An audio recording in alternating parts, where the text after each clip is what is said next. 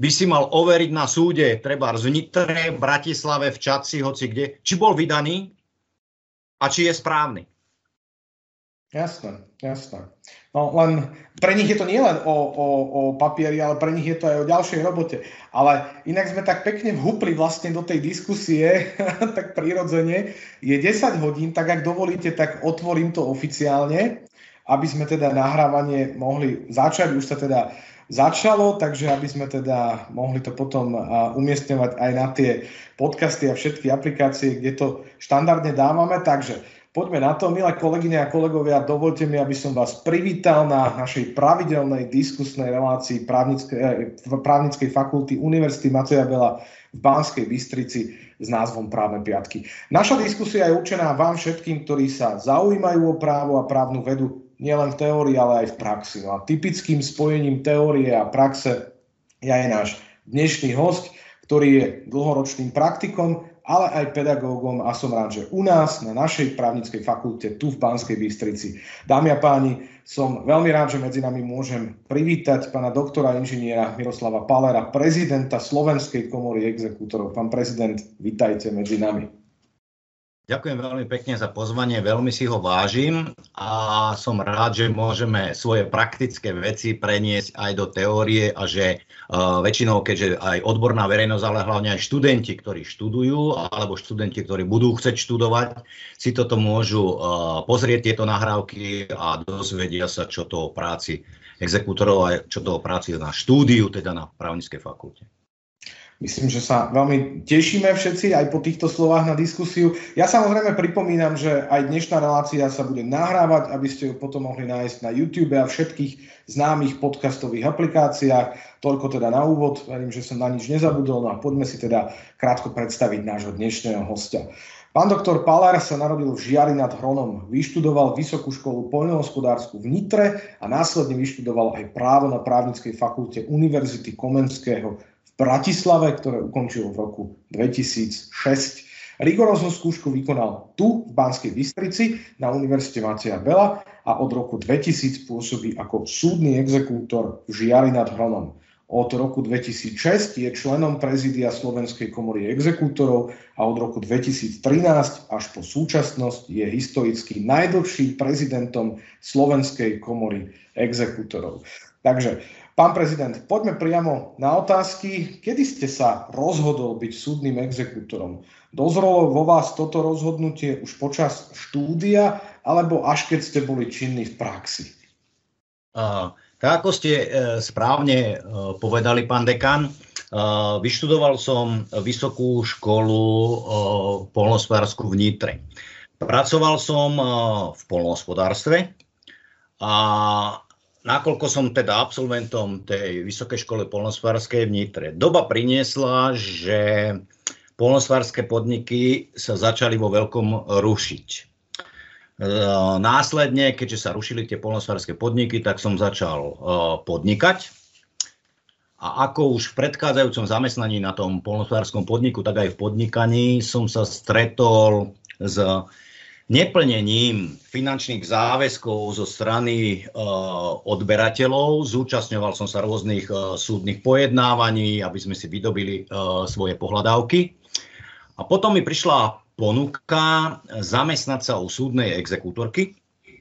To bola nová výzva, čiže znova niečo nové. A keď som sa zamestnal u súdnej exekútorky, tak som začal popri tom študovať na právnickej fakulte Univerzity Komenského v Bratislave, kde som dosiahol titul bakalára a vtedy podľa tej právnej úpravy bolo možné, aby sa súdnym exekútorom stáli aj neprávnici. A aj prví exekútori, ktorí boli a ktorí absolvovali také špecializované štúdium, sa stávali exekútormi a takisto aj ja som absolvoval e, špecializované štúdium, e, spravil som exekučnú skúšku, následne e, popri tom som aj študoval na tej právnickej fakulte Univerzity Komenského. V roku 2000 ma vymenoval minister spravodlivosti za súdneho exekútora a postupne popri tej práci som si doplnil to vzdelanie na druhý stupeň, dosiahol som titul magister takisto na Univerzite Komenského a rigoróznu skúšku som absolvoval u vás.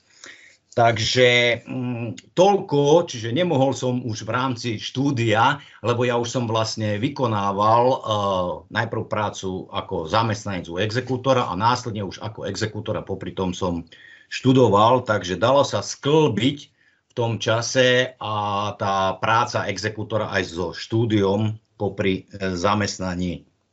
Uh, základ tých uh, súdnych exekútorov bol a datuje sa do roku 95. Prví súdni exekútory sú z roku 96. Prijal sa ten zákon 233 z roku 95. Bol to prelomový zákon v dejinách našich, lebo u nás tí súdni exekútory neboli. Výkon rozhodnutia sa robil len prostredníctvom súdov a doba priniesla, že nebolo to postačujúce, aby e, sa výkon rozhodnutia robil na súdoch a preto Národná rada prijala ten zákon, aby sa e, etablovali u nás súkromní, poviem súkromní v úvodzovkách, e, súdni exekútory, lebo exekútor je štátom poverenou a splnomocnenou osobou na výkon rozhodnutia.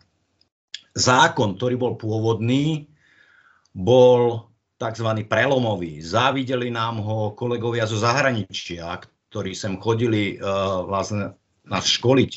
Bol to zákon, ktorý sme mali najlepší v Európe. Uh, závideli nám ho Francúzi, Belgičania, kde exekučné právo má dlhodobú históriu, ale rôznymi uh, novelami, ktoré boli príjmané počas celého toho obdobia, Uh, myslím si, že bolo nejakých 58 alebo 59, sa z toho zákona stalo nepoužiteľný právny predpis, dalo by sa takto to až nazvať, až takýmto spôsobom. Až uh, prišlo, bolo tam viacej prelomových zmien, ale najväčšia prelomová zmena, ktorá nastala, tak je uh, od 1. apríla 2017 nám vstúpil do účinnosti zákon 2 lomeno 2017, nový exekučný poriadok, podľa ktorého uh, robíme vlastne exekúcie dnešné, aj keď ešte nám dobiehajú uh, tie exekúcie, ktoré sú podľa pôvodného zákona 233 z roku 95 a myslím si, že uh, toľko tých noviel, že tá prax priniesla, že treba uh, ten nový kódex, aj keď voláme my teraz komora po úplne novom kódexe, ktorý by zlúčil, spravil všetky tieto veci.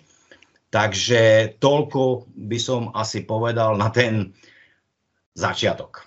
No a ja sa opýtam, ak, ak, ak dovolíte, rovno budem reagovať na to, čo ste povedali a, a vráťme sa ešte naspäť k tej histórii, keď ste hovorili, že v 95. bol prijatý ten zákon, vďaka ktorému bol kreovaný exekutorský stav tu na Slovensku. Ja som kedysi bol v jednej rozhlasovej relácii slovenského rozhlasu práve s exekútormi a tam sa spomínala taká vec, že tí exekútory mali do istej miery vtedy nahradiť aj takú svoj pomoc, ktorá e, medzi ľudom ako keby, alebo teda medzi občanmi Slovenskej republiky bola bežná pri vymáhaní pohľadávok. Dovtedy nechcem povedať, že exekútory tak trošku nahradili výpalníkov, hej, ale, ale, ale v určitom zmysle možno, že aj áno bol to taký naozaj taký pozitívny posun, že, že aj občania si zvykli vybavovať svoje problémy s dlžníkmi skôr takou oficiálnou štátnou cestou pomocou exekútora ako predtým? Bolo to naozaj predtým na takom bežnom poriadku, že ľudia siahali k tej svojej pomoci? Uh, tak vám poviem, že uh, zavedenie tohto zákona malo byť zvýšenie vymožiteľnosti práva, pretože tie súdy to poviem, nestíhali alebo nemali ani toľko zamestnancov, aby robili ten nútený výkon, ako napríklad súpisy hnutelných vecí, následne dražby hnutelných vecí, predajom hnutelných vecí. Ľudia, ktorí nastúpil ten boom, prišlo sa podnikanie, zmena doby, doba, dalo by sa povedať, fakturácií a potom následne neplatenia týchto faktúr A potom to zobrali ľudia teda do vlastných rúk a keď niekto nezaplatil niekomu faktúru, tak našiel pár uh, s vypačením z hrubokrkých, ktorí šli a vybavovali si tieto veci a asi takým spôsobom. Áno, zo začiatku nás vnímali ľudia, teda súdnych exekutorov, že sa dostávajú k svojim finančným prostriedkom v súlade so zákonom, lebo však všetci dobre vieme a právnici vedia, že keď niekoho za niekým pošlem, tak nie, že on je zodpovedný, ale aj ja, keďže som ho vyslal, som zodpovedný za jeho konania akýmkoľvek spôsobom, takže uh, ten zákon, ktorý bol prijatý a keďže na vymožiteľnosť na súdoch bola niekde okolo 2,5-2,7 a závedením súdnych exekutorov, ja nehovorím, že to bol prelomové nejaké číslo, ale sa zvýšili až na nejakých 21% vymožiteľnosť, tak to bol asi nejaký uh, posun. Uh, bolo aj predexekučné vymáhanie, vlastne bolo to v zákone dané, čiže mohol ten súdny exekutor, nakoľko bol štátom poverenou osobou, mal okrúhlu pečiatku, tak mohol aj tomu veriteľovi dopredu sprostredkovať a vymôcť v rámci nejakej súčinnosti, aby nemuseli žalovať, proste spravil takého mediátora, zo začiatku, e, čo viem z tej histórii, tak kolegovia poviem, že 60% vecí vymohli bez predexekučne. Čiže nemuseli ľudia sa žalovať na súd. Prišiel niekto s nejakou poladávkou, väčšinou to boli podnikatelia faktúrov, exekutor vyzval toho dlžníka, aby zaplatil, poučil ho, že čo môže nasledovať, že bude tam žaloba, súdny poplatok plus všetky tieto veci. Následne, keď bude ten exekučný titul, ten rozsudok, tak bude nastupovať exekúcia, nutený výkon. Takže aj toto bolo pozitívum, že už to nebolo, že pošlem za niekým niekoho, ale uh, bol to exekútor, ktorý bol s okrúhlou pečiatkou právne, právne išiel vymáhať pohľadávku. Dobre. Takže a, asi a, takýmto spôsobom, takže uh, drobní podnikatelia ehm, nevedeli, nevedeli nájsť si právnu pomoc, uh, tak išli za exekútorom. To bol ten prvot počiatok, dokým nezačali nejaké novely a nezačalo sa riešiť a obmedzovať kompetencie právomoci exekútorov a takýmto spôsobom. No a s čím sa, s čím sa stretáva exekútor vo svojej činnosti dnes? A Mám na mysli uh, možno, že nejaké také odporúčanie aj pre našich študentov, ktorí nás sledujú alebo budú sledovať potom uh, zo záznamu. Je to práca iba pre silné povahy? V spoločnosti celkovo je práca exekútora vnímaná často skôr negatívne. Môže ale naopak exekútor aj pomáhať podľa vás? Nechcem si prihrievať nejakým spôsobom polievočku, a dalo by sa to takto povedať, ale práca exekútorka, exekútora je psychicky nesmierne náročná. Exekútor sa dennodenne stretáva s e, psychickým nátlakom, fyzickými vyhrážkami, e, či už voči sebe, zamestnancom, svojej rodine. E, takže Vaša otázka, či je to len pre silné povahy, eh, dalo by sa povedať, že áno, máte pravdu, a, eh, ale keď vám poviem, tak eh, práca exekutora je, je potrebná a um, nesmierne dôležitá, pretože ja to stále tak hovorím, že my sme tá pomyselná bodka spravodlivosti.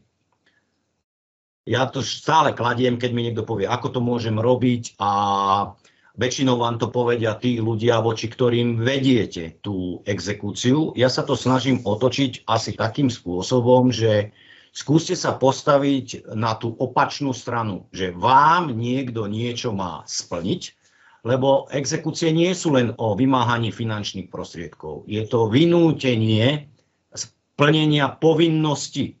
Čiže tej povinnosti, či už peňažnej, alebo nepeňažnej povinnosti, lebo však exekúcie sú na peňažné plnenia aj na nepeňažné plnenia. Čiže e, na čo nám je rozsudok, e, treba z okresného súdu potvrdený krajským súdom, ktorý ten žalovaný aj tak nesplní. za kým pôjde to, čo sme predchádzalo našim veciam, za kým pôjde ten uh, oprávnený alebo ten veriteľ, keď sa chce domôcť po svojej právnej stránke tej vynútenia tej povinnosti. No, keď chce ísť po právnej stránke, tak musí ísť len za exekútorom, ak si to nechce v rámci nejakých nekalých praktik dať vymôcť nejakým iným spôsobom. Čiže preto ja stále otáčam tú vec, že uh, ja som ten dlh, alebo tú povinnosť si nevymyslel, ani nikomu nespravil. Vždycky robíme na základe nejakého exekučného titulu. Väčšinou je to rozhodnutie súdu, ale zákonodárca priniesol rôzne exekučné tituly, na základe ktorých sa vykonáva exekúcia, ale tu musím upozorniť všetkých, že exekútor môže vykonávať exekúciu len keď ho na ňu poverí súd. Čiže predchádzaniu, začatiu exekučného konania predchádza poverenie súdu. Takže nie, že ja si teraz rozmyslím, že vyberiem si niečo a idem bez toho, aby celú tú exekúciu poveril súd, ale aj ten súd ju dozoruje. Čiže exekútor je síce súkromná osoba, ale je štátom poverená a splnomocnená, ale dohľad nad exekútormi ako takými má komora, ministerstvo, ale exekučný súd. Čiže my, darmo nám niekto povie, že ja som si vymyslel nejakú exekúciu, ja som si vybral toho dlžníka a ja idem nejakým spôsobom voči nemu konať. Nie. Najprv tomu predchádzalo to základné konanie a, a exekúcia je až to vykonávacie konanie. Ja viem, na nás sa ľudia pozerajú, že exekútor prišiel, exekútor mi robí toto a, a robí mi, povedal by som, že vykonáva voči mne niečo, s čím ja nesúhlasím. No, keby ten dotyčný plnil to, čo mu to, čo chcel, nemusel byť žalovaný na súde a keď už bol žalovaný na súde a splnil v lehote, tak nikdy sa nedostane na exekúciu. Ja používam ešte rovnítko, že mm, exekutor nikdy nemôže byť obľúbený, ale pýtam sa, policajtov všetci potrebujeme. Keď chceme aby nás prišli chrániť, aby prišli niečomu zabrániť, tak ich voláme. Keď nám ten policajt príde dávať pokutu, už ho nemáme radi. To je to isté, ako keď exekútor, ak chcem od neho, aby niečo pre mňa vykonal, tak tedy za ním prídem. Ale ak ten exekútor začne konať proti mne, tak už to nie je dobre. Ale toto je aj mm, taká retorika, všetkých politikov. Ja nehovorím, že len dnešných, lebo na exekutoroch sa najlepšie vytlka politický kapitál. Uh, pretože ja hovorím, že najviac uh, voličov je dlžníkov. Takže preto sa vždy povie, spravíme toto, spravíme toto, aj keď pred voľbami vám každý povie, že vymožiteľnosť práva, vymožiteľnosť práva je dôležitá a každý to bude mať v svojom predvolebnom programe. Len potom, keď uh, už je to tak, uh, robíme všetky možné legislatívne zmeny, aby sme stiažili prácu exekútorov, ale to nestiažujeme len prácu exekútorov, ale tým pádom sa pozeráme na celú tú justíciu. Takže my sa dlhodobo snažíme, aby pohľad verejnosti na činnosť exekútorov bol vyvážený. Negatívnemu pohľadu sa nedá vyhnúť. Dobre, a, a ak, sa môžem, my sme, ak, sa môžem, ak sa môžem opýtať, e, keď sa ešte vrátim k tomu, k tej, k tej, k tej činnosti pre silné povahy, a keď som sa rozprával s mnohými exekútormi, tak tam sú naozaj veľmi citovo náročné situácie, e, ak, ja neviem, sú pri tom výkone exekúcie prítomné napríklad malé deti. Hej, ak jednoducho ten povinný napríklad vykoná nejakú, nejaký úkon, ktorý je taký seba poškodzovací. Dokonca mi jeden exekútor hovoril, že niekto pred ním vyskočil z okna. No a na druhej strane je to určite práca, ktorá je teda psychicky náročná, je v úvodzovkách pre tie silné povahy, ale na druhej strane ma napadla taká otázka, mali sme tu minulý týždeň ako hostku známu sociologičku doktorku Silviu Porubenovú a rozprávali sme sa o, o okrem iného o taký, takej rodovej rovnosti v oblasti pracovných príležitostí. No a ja keď sa dnes pozriem na ten exekutorský stav, tak eh, vidím, že máme tu množstvo exekutoriek žien. Čo to znamená? A, a je, znamená to, že znamená to tú rovnosť príležitosti aj v, tomto, v tejto oblasti, v oblasti exekutorského stavu, alebo to znamená len, že jednoducho naše slovenské ženy majú silné povahy?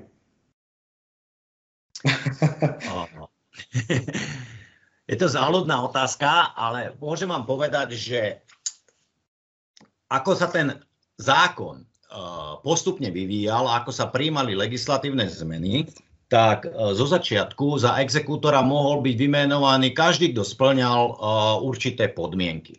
Každý, kto splňal tie podmienky a požiadal o výmenovanie za súdneho exekútora, tak ho minister spravodlivosti musel vymenovať.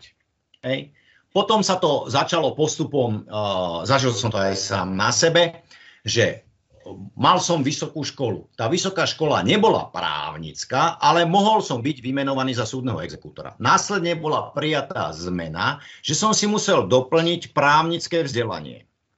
To bol prvý krok. Potom sa musel doplniť druhý stupeň právnického vzdelania. Čiže tá legislatíva takýmto spôsobom šla a preto ho nadvezujem na to, čiže ten, kto splňa podmienky, a to hovorím aj tie kolegyne, ktoré sú u nás v stave, tak nie je to žiadna, že rovnosť povolaní. My na toto jednoducho, kto požiadal a splňal tie podmienky, tak ho minister vymenoval. Ak tie kolegyne naše, ja im sú požiadali o vymenovanie a vymenoval ich minister, tak teraz uh, komora im je nápomocná, ale oni um, vo väčšine prípadov sú to, ja ich obdivujem v niektorých prípadoch, že, uh, lebo teraz um, po novom nám súd pridelí na základe e, krajového princípu exekúciu, čiže môže sa stať, že dostane aj takú exekúciu, ktorá je aj citovo, aj psychicky výpetejšia a náročnejšia a exekútor nemôže odmietnúť žiadnu prácu. Mhm. Čiže buď má ten tým okolo seba, lebo máme všetci zamestnancov, vykonávateľov, ako, o, tak má tak, ktorý to zastrešuje, nakoľko sme štátom splnocenou poverenou osobou, na našu ochranu môžeme žiadať pri výkone povolania policiu, ale stávajú sa, to čo som povedal, vyhrážky. Uh, nie len uh, nám ako exekútorom, ale aj rodine. Napadnutí boli exekútori, uh, proste skončili v nemocnici. Takže viete, v každej tej situácii, ale to ja hovorím, zase dám to rovnitko, že budeme hovoriť, dobre, máme exekútorky, ale máme aj prokurátorky, máme súdkyne, máme policajtky. Takže každý si vyberie a každý musí vedieť. Ja som to práve myslel tak, tak v tom pozitívnom uh, slova zmysle. Uh, no poďme ďalej. Pán prezident, uh, po legislatívnych zmenách v posledných rokoch viacero exekútorov deklarovalo, že sa pre nich úrad stane neudržateľným. Klesol skutočne počet súdnych exekútorov? Hodnotíte tieto legislatívne zmeny s uplynutím času ako negatívne, alebo mali aj pozitívne aspekty? A pripojím k tomu aj tú ďalšiu otázku, či by mal byť oprávnený, teda veriteľ, či by mal mať právo vybrať si svojho exekútora, to znamená, mal mať právo vybrať si, komu zverí svoju pohľadávku, lebo tá pohľadávka je jeho vlastníctvo, alebo je elektronické pridelovanie exekúcií rovnako dôležité ako náhodné elektronické pridelovanie sudcu. Takže e, rozdelíme si tieto vaše komplexných otázok na viacero takých sekcií. Takže počet súdnych exekútorov uh, v posledných rokoch klesol takmer o tretinu. Uh-huh. Ale nie je to tým, uh, že by boli, áno, veľa legislatívnych zmien, ktoré zasiahli do funkcie exekútorov, uh, sa poprímalo a stále každá tá legislatívna zmena viacej sa snaží chrániť a dávať väčšie právomoci dlžníkovi. E, Slovenská komora exekútorov sa stále v legislatívnom procese snaží presadzovať vyváženosť medzi veriteľom a dlžníkom, lebo e, nemôžeme chrániť viac človeka, voči ktorému je právoplatné vykonateľné rozhodnutie ako veriteľa, ktorý je v práve a získal ten titul.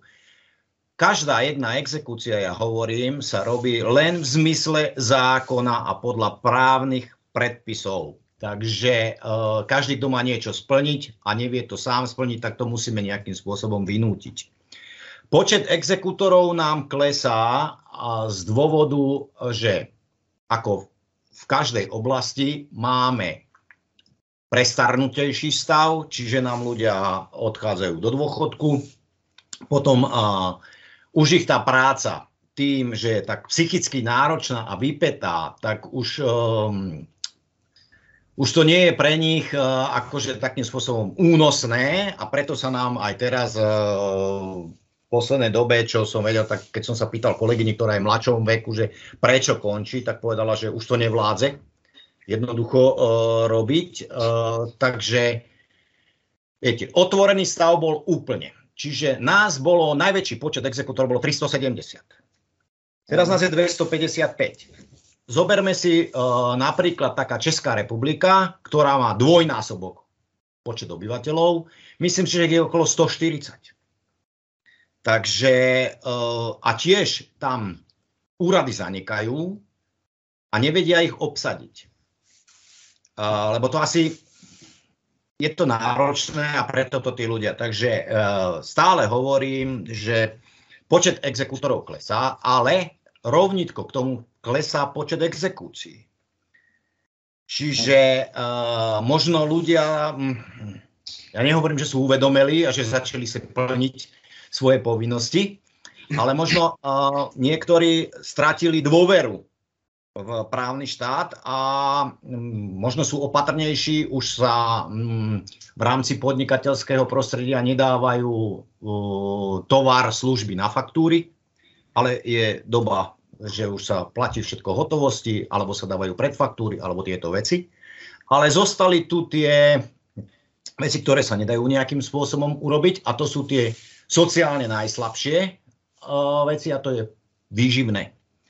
Mamička, ktorá sa nemôže domôcť uh, plnenia výživného, má na to titul, no tak tá musí prísť len a len za exekútorom nejakým iným spôsobom. To nemôže, alebo niekto podnik požičal niekomu peniaze, no tak ten sa vie domôcť len uh, cez titul a cez súdneho exekútora. Takže uh, počet exekútorov klesol. Klesol, tak povedal som dôvod prečo. Čo si myslím ja? No a na tú druhú otázku, že čo si myslím o elektronickom pridelovaní exekúcií a či by si mal veriteľ, e, ktorý je vlastníkom pohľadávky, vybrať svojho exekútora, tak uh, na to vám poviem ja môj názor. Ja som, a všetci to vedia, dlhodobým zástancom a presadzoval som uh, prijatie tejto zmeny, aby bol súdny exekútor pridelovaný náhodným výberom. Tak ako je pridelovaný notár pri dedickom konaní, tak ako je sudca pri žalobe, tak ako je správca konkurznej podstaty, tak uh, ja to stále hovorím tiež, uh, vyberám si policajta, ktorý mi príde dať pokutu, nevyberám, uh, vyberám si treba z notára, ktorý bude viesť moje dedické konanie, nevyberám. Prídem na súd podať žalobu, takisto to ide do tej veci. Ja viem, je veľa pre a veľa proti. Zoberme si geografiu Slovenska. Väčšina tých veriteľov alebo tých veľkých e, korporácií alebo niekoho je v hlavnom meste. No všetky tie exekučné konania, ktoré boli, tak zostali a trebárs v tom hlavnom meste. A exekutory na tých ostatných častiach alebo v tých okresných iných mestách vykonávali len práce, treba na tom výživnom, alebo vypratanie nehnuteľnosti alebo tieto veci a tie ostatné pohľadávky zostali tam. Ja to neberiem, každý si môže týmto spôsobom potom uh, vyberať, akože v tom čase bolo. Ja som zástancom, že keďže sme pokračovanie, pokračovanie súdu, a tá bodka spravodlivosti, tak ja to vidím ako spravodlivý systém, že tie exekúcie idú do uh, náhodného pridelovania, sú pridelovanie na krajovom princípe. Ja som sa niekoľkokrát vyjadril v rôznych diskusných reláciách, že ja v tom vidím protikorupčný prvok, zavedenie toho, že spolupracujúci exekútor a riadený niekým a týmito spôsobmi, uh, bolo to nech mi niekto nepovie, že keď som to vedel, že som mal podávať trestné oznámenie a tieto veci bez okazov to nemôžem podávať ako trestné oznámenia, ale myslím si, že tak ako som hovoril na prvom začiatku, kým to bolo na súdoch 2,7%, následne to išlo na 20%. Podľa včerajšej štatistiky je vymožiteľnosť práva na úrovni po zavedení náhodného pridelovania a na krajovom princípe sa vedú exekúcie 40% Čiže zvýšila sa vymožiteľnosť práva.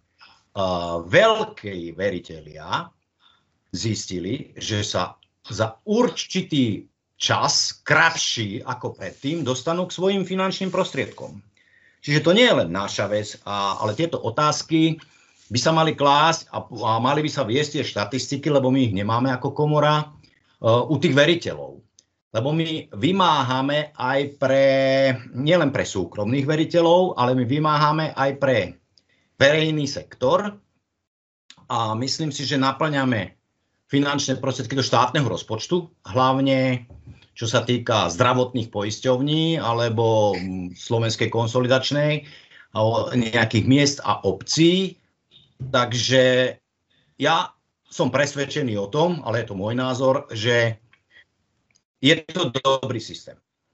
Uh, no dobre, a, a teraz ma napadla taká otázka, keď hovoríte o tých percentách, tak e, k tomu percentu 40% e, oproti 20% vymožiteľnosti pohľadávok prispel najmä tento systém, alebo aj to, že z toho systému boli vyradené tie staré exekúcie, ktoré sa proste zákonom zastavili a sú jednoducho už nevymáhateľné a tým pádom aj z tých štatistík odišli. Uh, štatistiku, čo sa týka tohto čísla, ktoré som povedal, že 40% to je len z nových vecí. Aha. Hm. Čiže to sú nové veci, ktoré sú pridelené po roku 2017 podľa toho nového systému. Takže uh, staré veci, ktoré boli a ktoré darmo exekútor chcel, vedel, že ten povinný je nemajetný. Niekoľkokrát podával návrh e, tomu oprávnenému, aby podal návrh na zastavenie exekúcie, predkladal návrh na súd. Jednoducho oprávnený nesúhlasil s návrhom na zastavenie exekúcie. Nemali sme také ustanovenie, že sme mohli, aj keď, lebo teraz sa preniesli kompetencie na súdnych exekútorov, čiže sme odbremenili súdny systém. A preto bolo toľko tých uh, nevymožiteľných, eh, ale keby sa boli cieľene zastavili len tie nevymožiteľné, tak by neboli sme proti tomu takým spôsobom uh, vystupovali, ale my sme zastavili aj majetné uh-huh. exekúcie, kde bol uh, uh, majetok zablokovaný a on bola tá exekúcia, lebo tam bolo presne nastavené, že od doručenia poverenia súdu, súdnemu exekutorovi ak sa nepodarilo za posledných 18 mesiacov vymôcť aspoň 15 eur a bolo to 5 rokov doručené poverenie, tak zo zákona exekutor bol povinný vydať upovedomenie o zastavení tej exekúcie. Ale pritom exekutor čakal v poradí, treba na mzde, čakal v poradí na účte. Na nehnuteľnosti, kde bolo predtým záložné právo nejakého buď banky, ktorá nedala súhlas, alebo najviac, najviac daňového úradu, teda finančnej správy, a tí vôbec nedávali súhlas a preto nemohol pokračovať v tej exekúcii a preto sa tá pohľadávka nevymohla a preto sa muselo zastaviť toľko tých exekučných konaní, aj keď my sme boli zástancom toho, že zastavme len tie nevýmožiteľné a nemajetné exekúcie. následne na to nám zákonodárca povedal, že môže oprávnený podať opätovný návrh. Čiže z tých nových exekúcií, ktoré sú aj na bansko súde, ktoré idú do pridelovania, tak sú niektoré aj tie staré, ktoré sú, sa viedli od roku 2005, 2007 a zastavili sa a teraz sa nám vracajú znova. Čiže my ich zase budeme nejakým spôsobom, možno sa teraz vy, e, vymôžu, pretože uh, niekto nadobudol majetok, alebo bol to ten uh, majetná exekúcia, čiže ten povinný bol majetný a vypadli niektoré tie exekúcie, ktoré predchádzali tej exekúcii a dostal sa teraz na poradie. Takže takýmto spôsobom to asi bude, no ale klesajú. Počty exekúcií klesajú a nemyslím si, že je to len tým, že sú tí ľudia uvedomili, ale možno ľudia sú apatickí a stratili vôbec dôveru dávať niečo, súdiť sa alebo nejakým spôsobom. No ale tá, tá aktuálna situácia môže naopak prispieť k tomu, že počet exekúcií sa zvýši. Ja sa pýtam na pandémiu a potom sa opýtam na vojnový konflikt. Uh, taká rečnícká otázka. Zasiahla pandémia aj schopnosť obyvateľov splácať svoje pohľadávky? Je správne v takejto situácii regulovanie takej tej nepostihnutelnej časti príjmu, teda zvyšovanie tej sumy, na ktorú exekútor nemôže siahnuť, tak ako jednoducho to čítame v tých rôznych aktuálnych legislatívnych návrhoch? Uh, pandémia určite dopadla na schopnosť ľudí splácať svoje záväzky. Uh, kvantum ľudí uh, stratilo zamestnanie. Uh, str- uh, znížil sa im príjem. Tým pádom automaticky uh, nesplácali svoje pohľadávky, ale ja si myslím, že štát im mal pomáhať adresne a nie priamo prostredníctvom exekučnej legislatívy. Viete, štát sa pozerá, že dlžník e, je postihnutý pandémiou. Ja sa pýtam, či veriteľ nie je postihnutý pandémiou.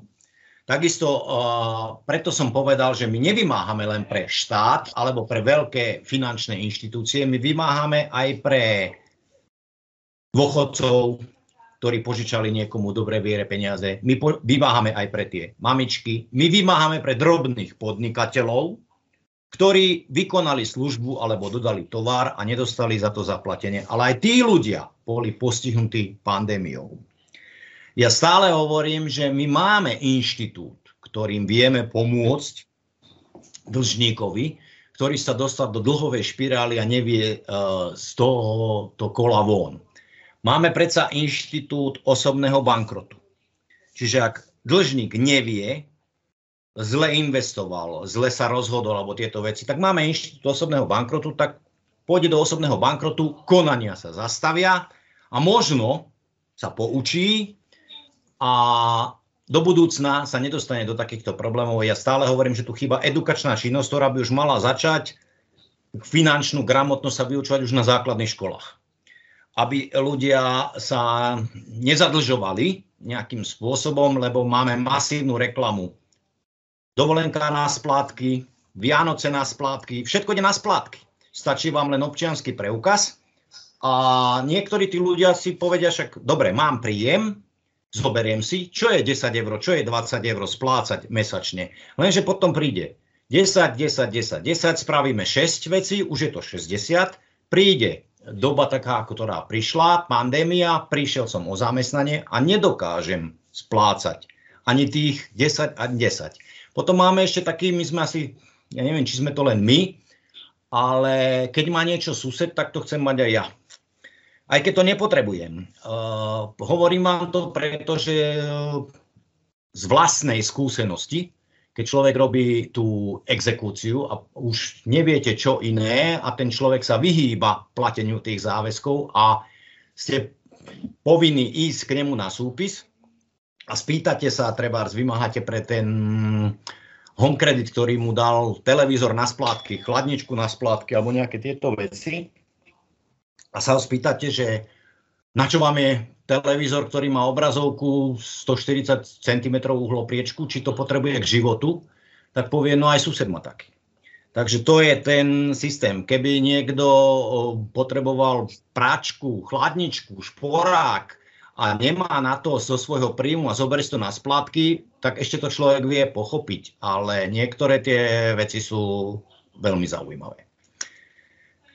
Takže toľko, že pandémia zasiahla tých ľudí a legislatíva. My sme uh, veľa vecí popísali, veľa vecí pohovorili, čo sa týkalo nepostihnutelnej čiastky, ktorá sa zvýšila zo 100% životného minima na 140% životného minima.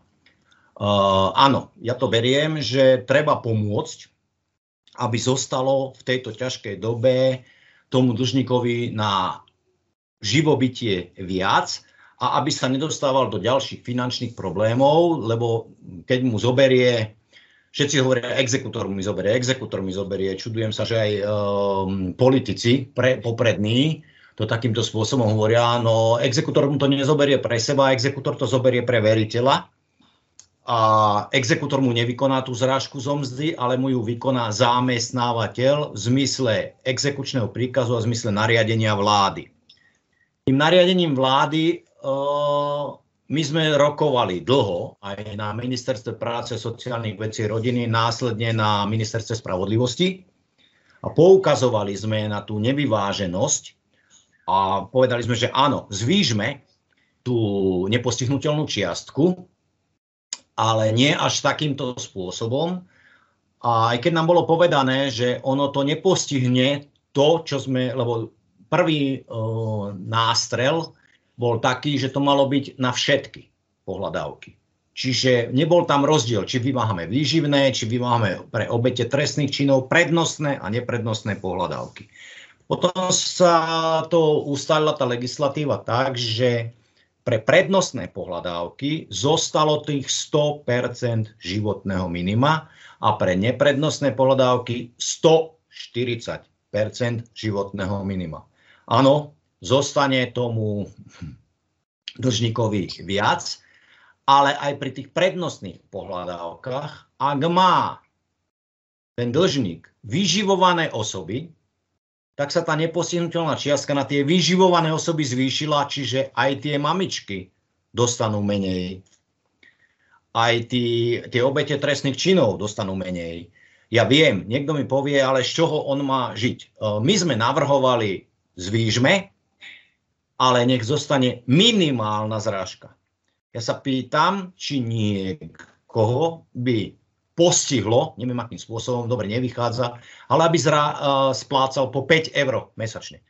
Viem, povie mi niekto, že veriteľ 5 eur, 5 eur je nič, keď mu príde, ale ten človek má aspoň nejakú vidinu, že spláca ten pohľadávku a takým, ja nechcem porovnávať, čo stoja dneska uh, treba ten, kto je fajčiar, fajčí, že koľko dá za tie cigarety, tak si myslím, že 5 eurová splátka by mu asi nepoškodila život, zdravie a nejakým takýmto spôsobom a že by to bolo také vyváženejšie. Čiže minimálna zrážka nezostala, zvýšila sa nám nepostihnutelná čiastka, znížila sa nám tým pádom uh, vymožiteľnosť, hovorím to otvorene, a, a znížila sa vymožiteľnosť, myslím, čo sa týka postihovania zrážok až budeme to teraz vyhodnocovať, ale podľa mňa, čo mám, tak asi 50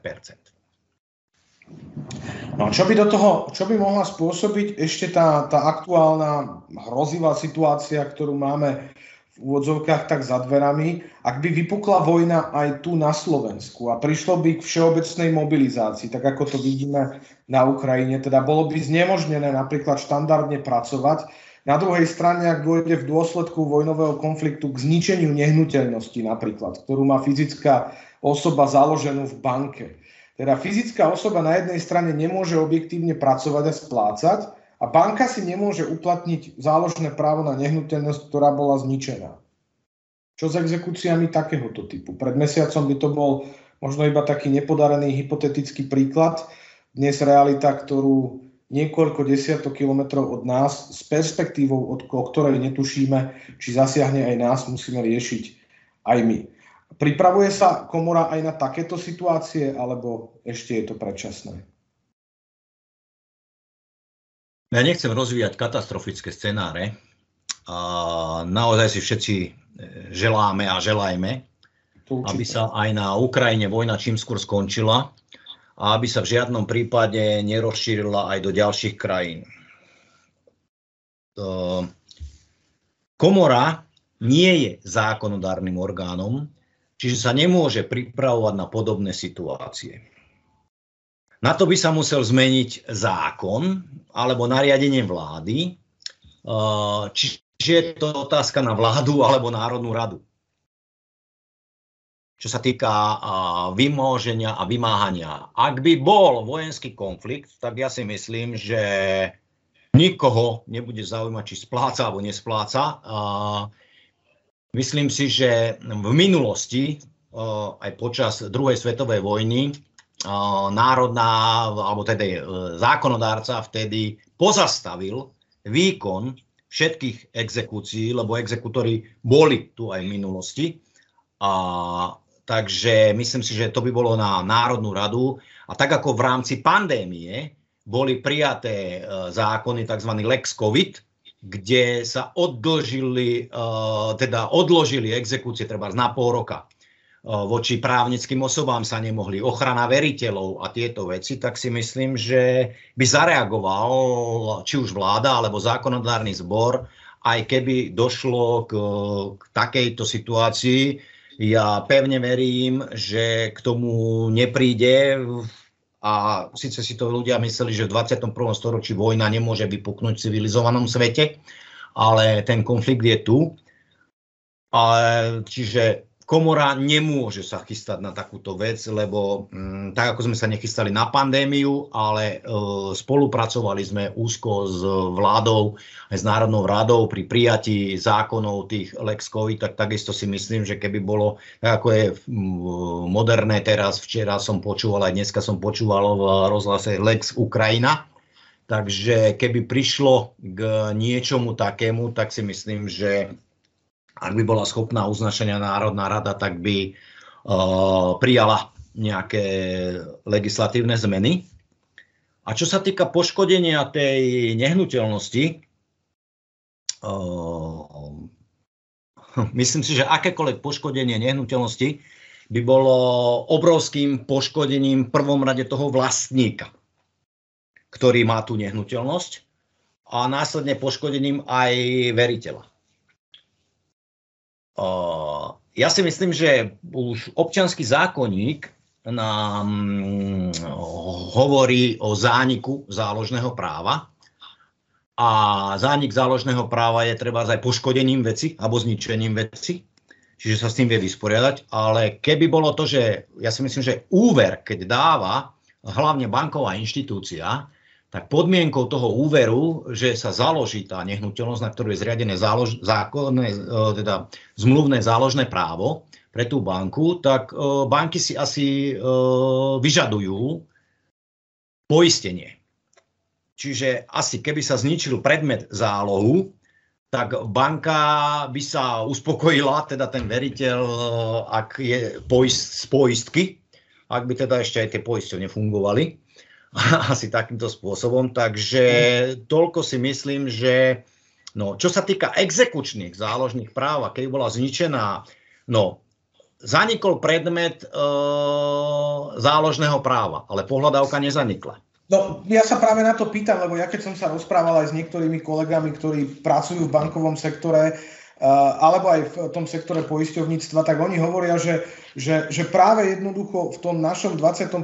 storočí nikto na takúto situáciu už nemyslel a tie poistky práve nezahraňajú aj, aj, aj ten vojnový konflikt. To znamená, zanikla by nehnuteľnosť a mne išlo o to, že či exekútor by mohol siahnuť, keďže nezanikla pohľadávka na, na ďalší majetok toho, toho povinného, hej, z takéhoto dôvodu. Či sa proste nejakým spôsobom uh, pripravuje úvahy, hej, však ja všetci dúfame, že to tak nebude, ale jednoducho nie je to ďaleko.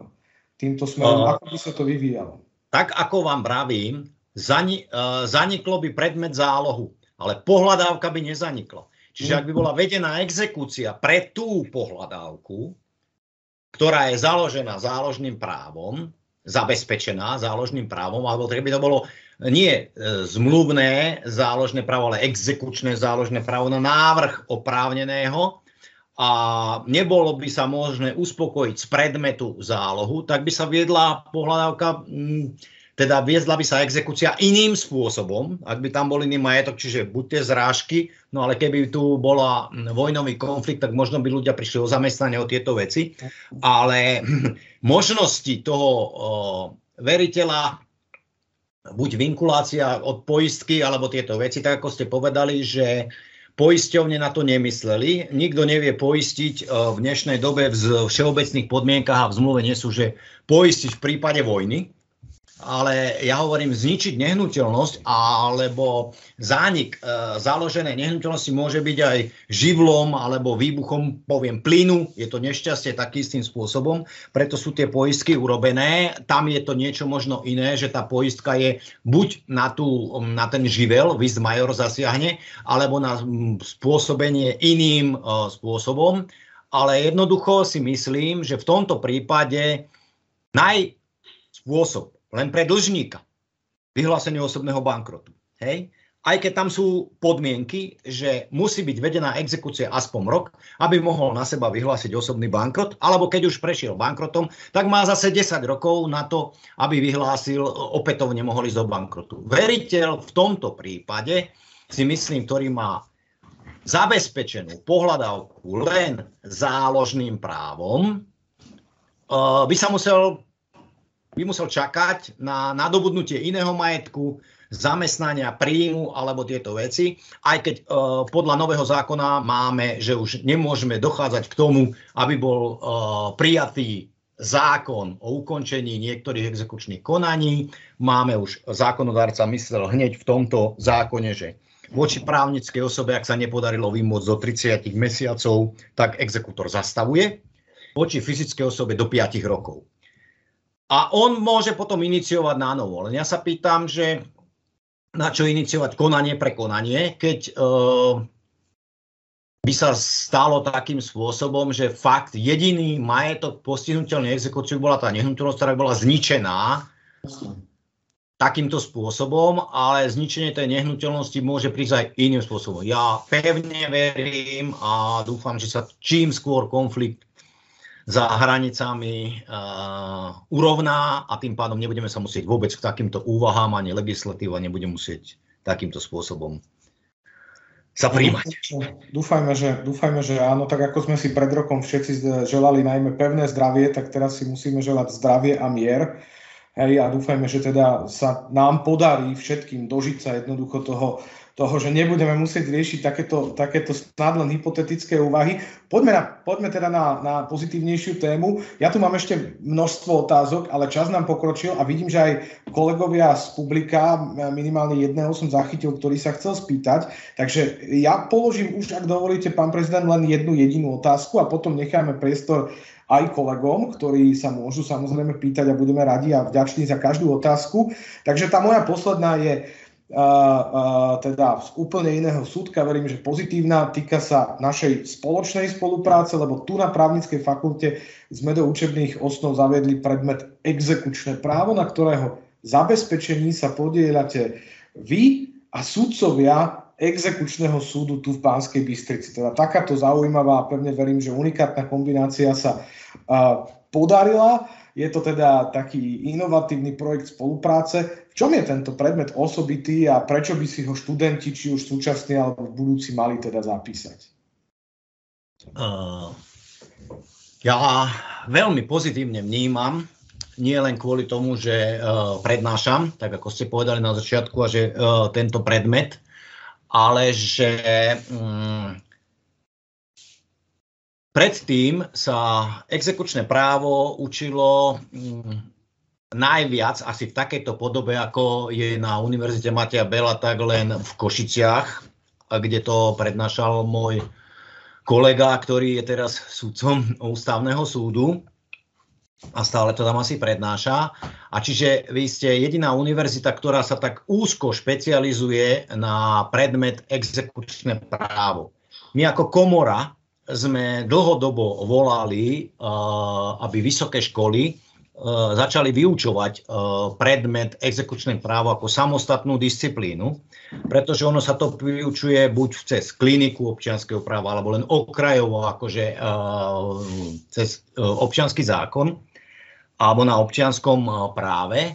procesnom a my pri tých skúškach, treba na súdnych exekutorov, alebo aj keď sme sa stretávali po, um, na súdoch s vyššími súdnymi úradníkmi, alebo so sudcami, alebo takýmto spôsobom, tak uh, s advokátmi, tak mi každý povie, že on exekučné právo um, vie si len prečítať, vie z nejakých vecí, lebo na škole sa to neučilo. A zoberme si, že to exekučné právo dnes, tak ako sme sa pred chvíľkou bavili, vychádza do popredia a e, stretne sa s ním možno každý. Či už na strane veriteľa, na strane dlžníka, ale aj advokáti, ktorí zastupujú či už jednu stranu, druhú stranu, takisto uh, sudcovia, ktorí rozhodujú, lebo povedzme si, uh, exekučné a agenda na súdoch bola okrajovou agendou. Nikto sa jej nejakým spôsobom nevenoval. Preto my voláme, aby aj tá rozhodovacia činnosť tých súdov, ktorá bola, aby e, sa tam preniesli aspekty nielen teórie, ale aj z tej praxe.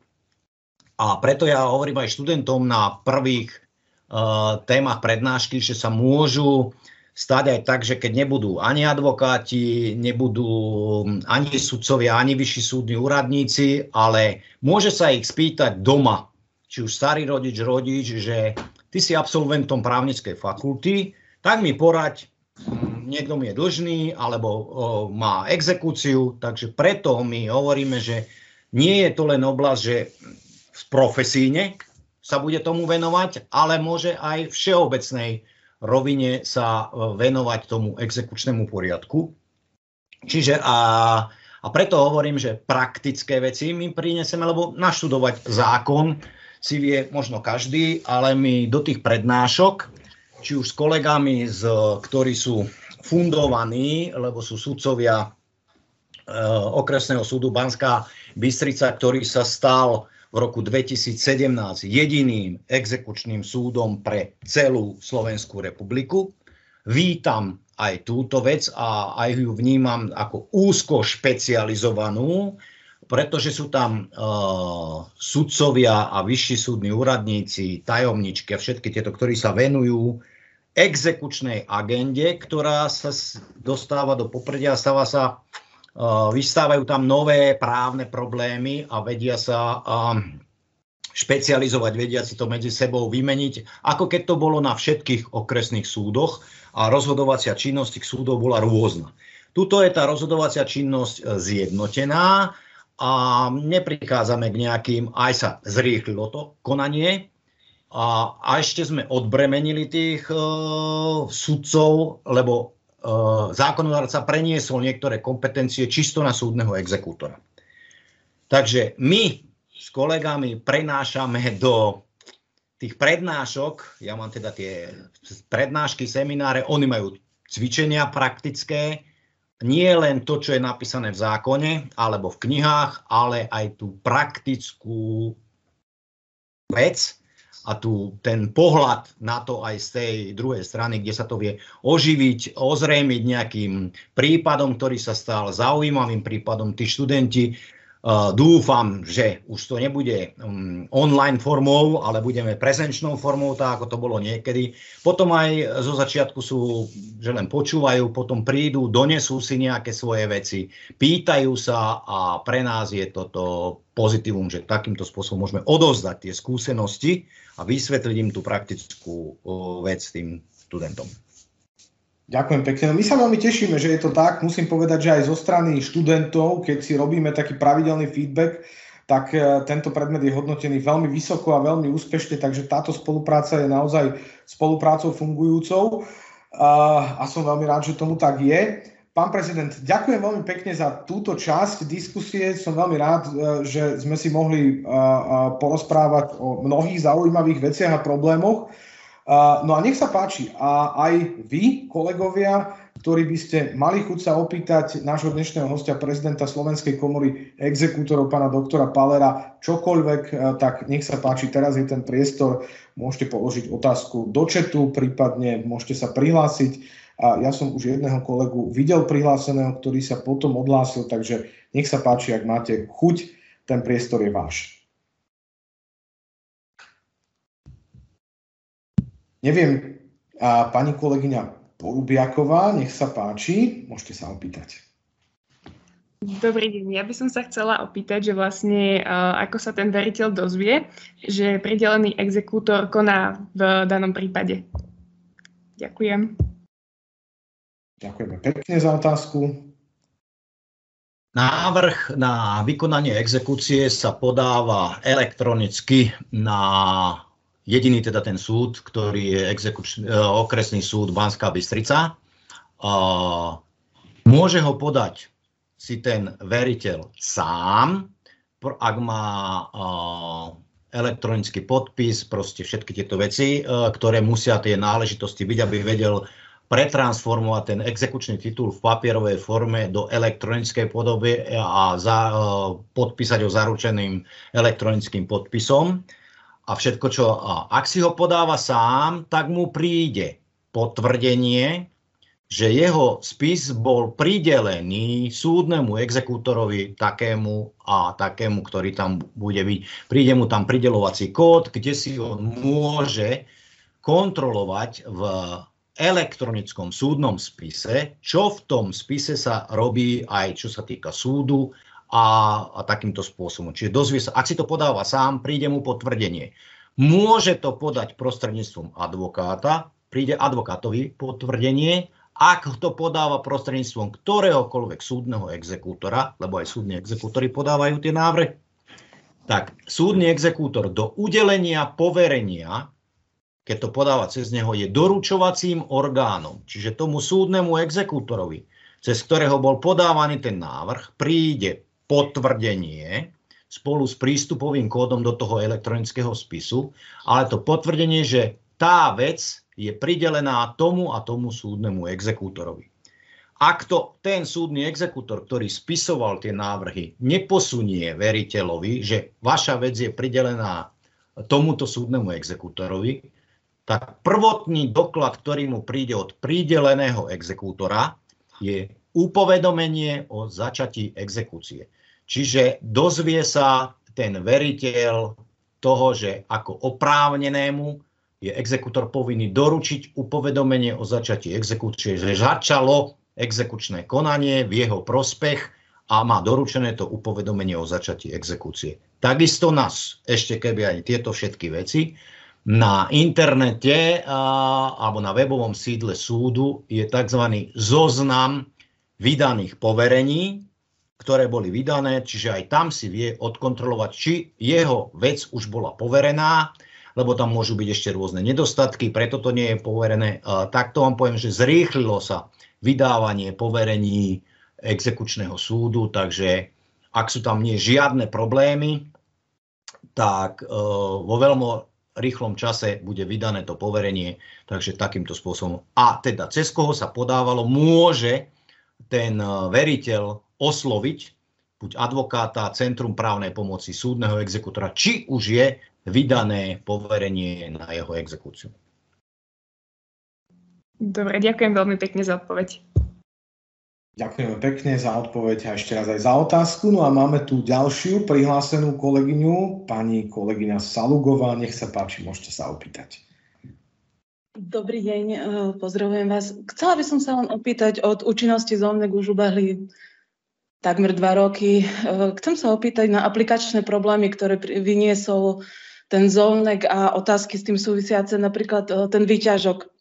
A rozličná je tu úplne iná rozhodovacia činnosť súdov a iný postup súdnych exekútorov pri vydávaní tých upovedomení. Niektorí to brali tak, je to absolútna výnimka k prvému prvý, tým pádom nedošlo k zastaveniu a niektorí súdni exekútori e, vydávajú tie upovedomenia od poslednej úhrady. Aký je váš právny názor k tomuto? No, ja beriem, že ten paragraf 2, kde je tá absolút podľa kolegov a podľa niektorých, um, poviem, právnikov, budem to brať tak, takýmto spôsobom, lebo nie sú to len exekútori, sú to aj advokáti, sú to sudcovia, sú to vyšší súdni úradníci, preto som povedal, rozhodovacia prax aj súdov je rôzna to berú, že je to absolútna výnimka že ak pred uh, zastavením tej exekúcie v tej lehote za posledných 18 mesiacov 15 eur, takže ak tam mali tú platbu a že sa to nezastavilo k tomu dátumu, ako sa malo zastaviť, takže potom už tá výnimka uh, neplat, teda raz sa to nezastavilo a tá výnimka platí. Môj názor je, že ja vydávam tie upovedomenia a zastavujem tú exekúciu, keď od poslednej úhrady Čiže ak e, ku dátumu, kedy sa mala tá exekúcia zastaviť, bol výťažok, ale bolo tam trvá z dva mesiace a potom máte ďalších 18 mesiacov a nikto vám neplní, ani sa nedá, tak ja vydávam tie upovedomenia o zastavení starej exekúcie, lebo ja to beriem, že to nebolo absolútna, ale relatívna a, výnimka. Tak ako ste správne povedali, aj tá rozhodovacia prax súdov je rôzna. Mám aj také, že vydal som to upovedomenie, boli podané námietky proti zastaveniu starej exekúcie a asi dve alebo tri uznesenia mám, kde súd vyhovel, ale ostatné, ktoré mám a nemám ich um, málo, je, že súd námietky zamietol a jednoducho mm, je v platnosti ten zónek. Ja si stále myslím, že účelom prijatia tohto zákona bolo zastavenie tých konaní. E, vieme a množia sa nám aj tie veci, máme to možno aj orgány činné v trestnom konaní, teraz v, tom, v tých veciach konajú, kde e, vlastne prišli platby na účty súdnych exekútorov, aby nezastavili tieto konania, čiže to je vám poviem takú praktickú vec. Ale ja vám poviem jednu vec, keď ja neviem zohnať povinného 10 rokov odrazu pred uh, uplynutím lehoty na zóne mi príde na účet 15 eur, tak ako sa máte k tomu stavať a ako to máte riešiť, že asi to je podvodom, aby tam niekto uh, zabránil zastaveniu tejto exekúcie, takže neviem, áno, sú aj exekútory, ktorí nevydávajú, lebo majú takýto názor. Uh, tento názor som predložil Ministerstvu spravodlivosti a Ministerstvo spravodlivosti, tak ako vydalo po prijatí zákona často kladené otázky k zóneku, tak doplní tieto často kladené otázky aj o túto problematiku, lebo aj uh, na ministerstve spravodlivosti je ten názor, že od, uplynúť, od poslednej úhrady, keď uplynie 18 mesiacov, že sa to má zastaviť. Ja viem, zákon vykladá súd. Čiže často kladené otázky ministerstva spravodlivosti nemusia byť zá, právne záväzné, ale zoberme si, že v niektorých veciach, kde boli podané námietky, alebo kde aj sme na, nenašli zhodu, tak sa odvolávajú súdy na často kládené otázky, tak dúfam, že keď to tam bude, takže tá aplikačná prax bude čím ďalej tým jednotnejšia a bude sa postupovať tak, ako by sa malo. Ten zákon bol celý prijatý veľmi rýchlo a uh, upozorňovali sme pred prijatím toho zákona, že sú tam rôzne uh, nástrahy a že to treba lepšie zdôvodniť a prijať, ale všetci vieme účelom toho zákona, čo bolo a prečo bol prijatý. Mhm, ďakujem. A ak ešte môžem jednu otázočku. Čo sa týka zrušenia upovedomenia, ak súd zrušil to upovedomenie a súdny exekútor poslal stiažnosť, a niektoré súdy to odmietajú, že nie je účastníkom konania. Váš názor, čo sa týka do upovedomenia a výzvy na úhrady tam účastníkom súdny exekútor môže podať, je oprávnený podať stiažnosť? No, tak vám poviem. Uh, ja som tiež podával stiažnosti, boli mi uh, zamietnuté, že nie som účastníkom konania, aj keď som sa odvolal na rozhodnutie Najvyššieho súdu, kde uh, exekútor je účastníkom konania, uh, ale viete, rozhodovacia činnosť, ako sme hovorili, súdov je rôzna. Minule sme mali školenie o Kzovneku s docentkou Kotrecovou, ktorá bola lektor a ona tiež mala takýto istý problém, kde zastupovala súdneho exekútora na súde, kde podali sťažnosť a súd zamietol sťažnosť, pretože exekútor nie je účastníkom exekučného konania a boli úspešní v spore.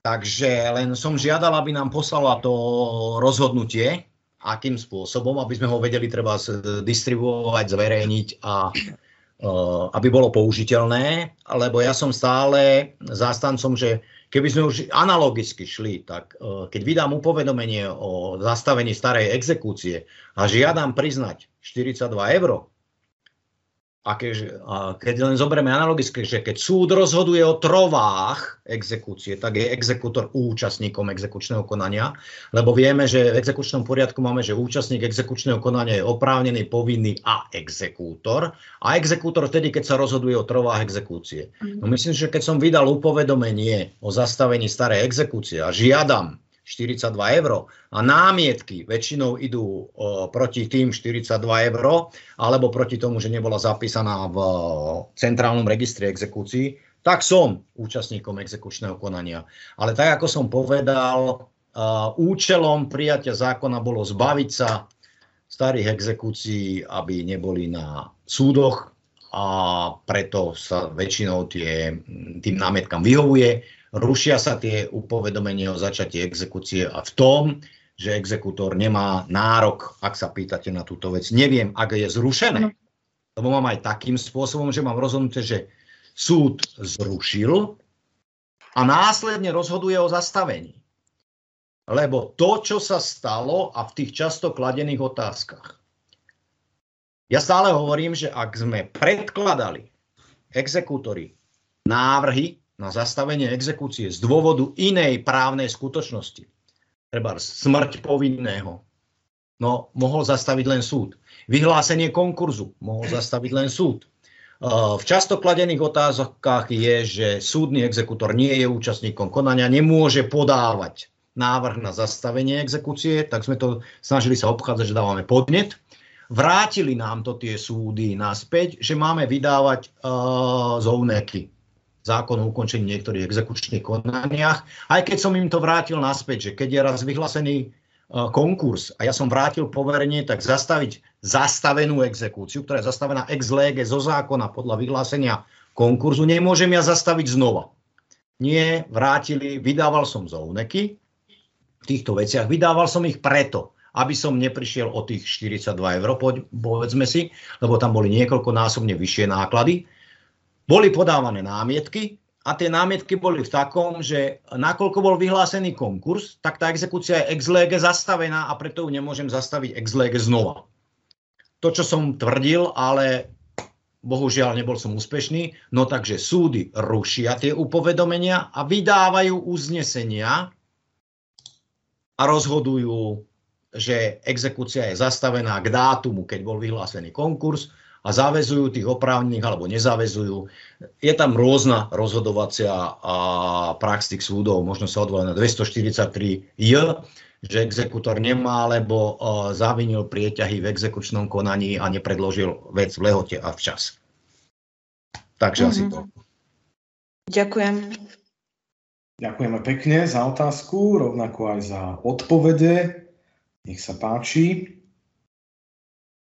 Ak sa už nikto ďalší nehlási do diskusie, tak eh, ďakujeme pekne za všetky otázky, ktoré boli položené a takisto za všetky odpovede, ktoré pán prezident nám dnes adresoval, či už to boli tie počiatočné otázky, alebo aj tieto, ktoré položili naši poslucháči. Ja chcem ešte raz veľmi pekne poďakovať za váš čas, že ste si takto v piatok do obedu vyhradil aj na nás, na poslucháčov právnickej fakulty Univerzity Maceja Bela, ale aj na všetkých, ktorí budú túto reláciu sledovať aj potom neskôr zo záznamu. A vám všetkým, ktorí ste dnes boli prítomní, ďakujem pekne takisto, že ste sa zúčastnili. No a pozývam vás sledovať právne piatky aj na budúce. O týždeň sme mali mať v diskusii ministra zahraničných vecí, pána Ivana Korčoka. Ja som sa včera do, dozvedel, že bohužiaľ musel kvôli pracovným povinnostiam zrušiť svoju účasť, tak je to samozrejme teraz pochopiteľné. My sme tu ten termín dohadovali ešte v situácii dávno, dávno predtým, než vypukol vojenský konflikt. Teraz tých pracovných povinností má samozrejme oveľa ešte viac, ktoré súvisia aj s tou aktuálnou situáciou. Takže my budeme hľadať alternatívny termín, ale dovolte mi pozvať vás teda na právne piatky o dva týždne. O dva týždne bude našim hostom pán predseda Slovenskej advokátskej komory, pán doktor William Karas, takže verím tomu, že to bude rovnako zaujímavá diskusia, ako to bola dnes. A dnes s nami ešte raz bol pán prezident Slovenskej komory exekútorov a pán doktor Miroslav Paler. Ešte raz ďakujeme pekne. Ďakujem aj veľmi pekne za priestor a za čas. Ďakujeme pekne. No a ešte raz všetkým želám všetko dobré a dobrú chuť k obedu, príjemný víkend a verím, že sa uvidíme opäť na budúce. Dovidenia. Dovidenia.